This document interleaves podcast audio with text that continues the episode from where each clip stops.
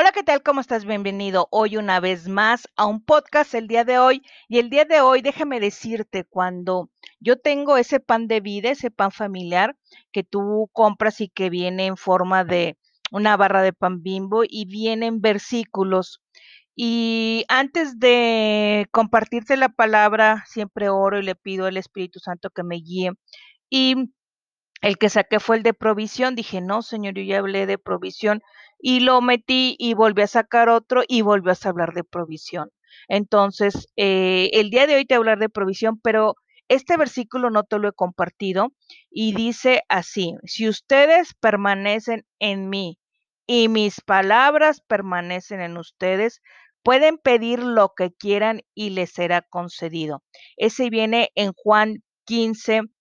Eh, siete, Juan capítulo quince, versículo siete, en la nueva tra- traducción viviente, y la reflexión de atrás dice: Dios se compromete contigo para protegerte y proveerte por los medios diversos. ¿Y a qué se refiere esto o, o por qué me vuelve a hablar otra vez de provisión? En el sentido de que si tú permaneces en Dios en su pa- y su palabra permanece en ti, ¿qué quiere decir? O sea, ¿cómo decir mi, si, si, si este eh, aspecto que dice, y mis palabras permanecen en ustedes? ¿A qué se refiere?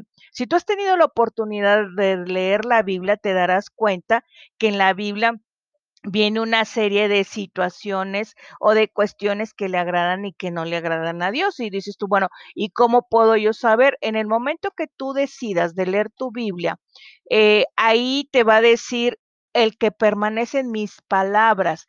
¿Qué es permanecer en sus palabras? Por ejemplo, hay un proverbio que y hoy te lo voy a compartir, que lo que no le gusta, lo que no le gusta a Dios, y vas a decir, y aquí lo estoy buscando, para que, o, o cosas que aborrece, y más una que abomina.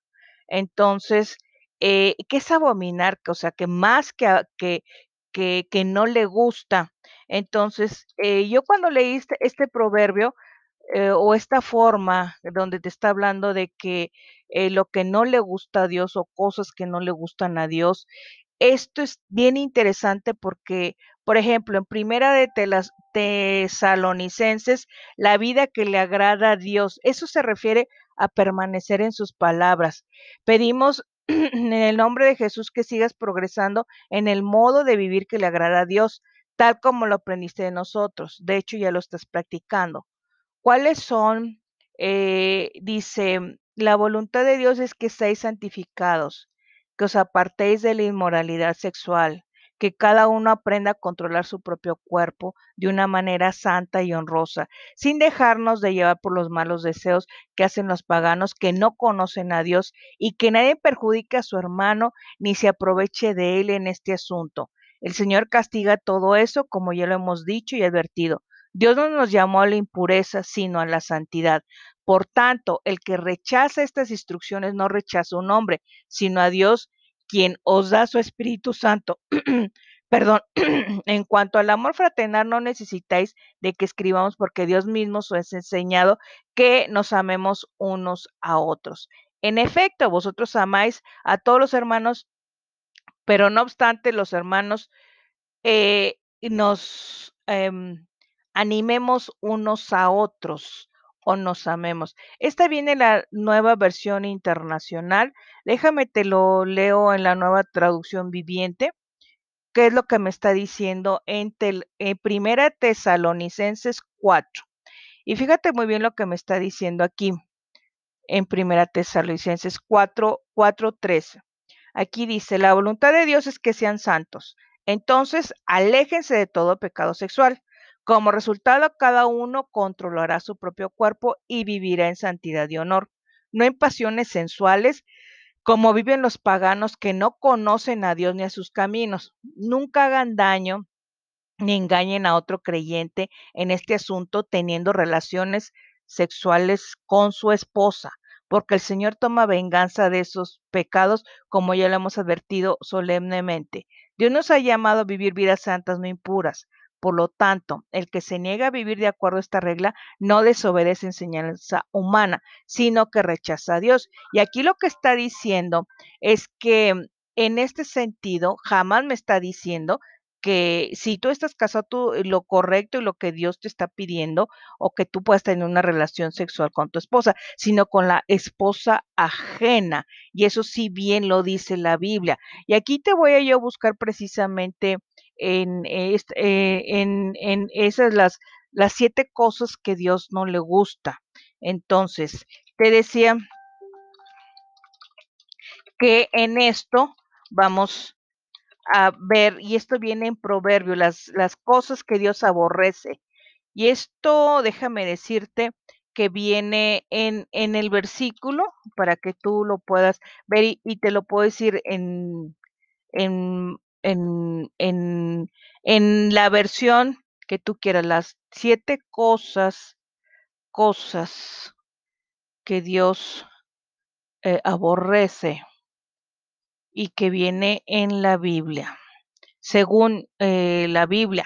Fíjate que esto es bien importante porque esto viene en, en este versículo que te voy a mencionar en este momento, las cosas que no le gustan a Dios, que vienen dentro de, de la Biblia, y viene en Proverbios seis, del dieciséis al diecinueve. Dice, número uno, los ojos altivos. Sabemos que a Dios le agrada la humildad en el corazón del ser humano, mientras que el altivo lo mira de lejos. Si tenemos problemas de altivez o ego, trabajemos en esa área, pues vemos que Dios aborrece a los altivos. Número dos, perdón, la lengua mentirosa. En cierto modo, todos somos mentirosos. De vez en cuando siempre se nos sale alguna mentira, ya sea con intención o de no, de no dañar a nadie, pero mentimos. Sin embargo, hay personas que disfrutan mentir y lo hacen de una manera innecesaria. Hay que tener mucho cuidado con esto. Número tres, las manos derramadoras de sangre inocente. Este nos sorprenderá a muchos, puesto que aún en nuestra sociedad corrompida, la gente repudia cuando se derrama sangre de gente inocente. El rey Salomón dejó esta acción entre que Dios aborrece porque va muy contrario a su justicia. Sabemos que Dios es un Dios justo, por lo tanto, cualquier forma de injusticia va contra de su naturaleza. Número cuatro, el corazón que maquina pensamientos inicuos. Aquí se refiere a las personas que con alevosía planean la maldad para llevarla a cabo, aunque mucha atención. Habla del corazón que los maquina, no de quien los lleva a cabo. Así que cuidados con nuestros pensamientos. Tal vez ni siquiera vayamos a cometer la maldad, pero solo el hecho de idearlo o planearlo en tu corazón, déjame decirte que es algo aborrecido por Dios. Número cinco, los pies presurosos para correr al mal. Hay personas con tan poco temor a Dios que corren a hacer maldades sin una pizca de remordimiento, mucho menos el arrepentimiento. Déjame decirte que el ser humano está inclinado más hacia hacer la maldad. Es por eso que Dios, o que los hijos de Dios, debemos de luchar contra nuestra naturaleza pecaminosa. Número seis, el testigo falso que habla mentiras. Repite el mentiroso, pero ya con una mala intención de por medio. Cuando se miente con el fin de dañar a alguien más, me atrevería a incluir aquí a los chismosos o a la gente que les gustan los chismes, ya que una mentira dañina contra otra persona viene siendo el chisme. Y número siete, el que siembra discordia entre hermanos. Dios es el, en el principio, desde un principio, aborrece la división entre su mismo pueblo. Podemos tomarlo literal en la familia o interpretarlo de manera espiritual para la iglesia. De cualquier manera, cuidémonos de sembrar disensión. Dios aborrece el pecado en general, pero si decidió dejar esta lista en su palabra, por alguna razón será. Tratemos de caminar cuidadosamente con prudencia en nuestra vida. Amemos a Dios sobre todas las cosas y aprendamos a ser cada día más con Él. Y con esto te estoy diciendo que hay gente que le gusta amarrar navajas para poder que la gente se enoje entre ellos mismos.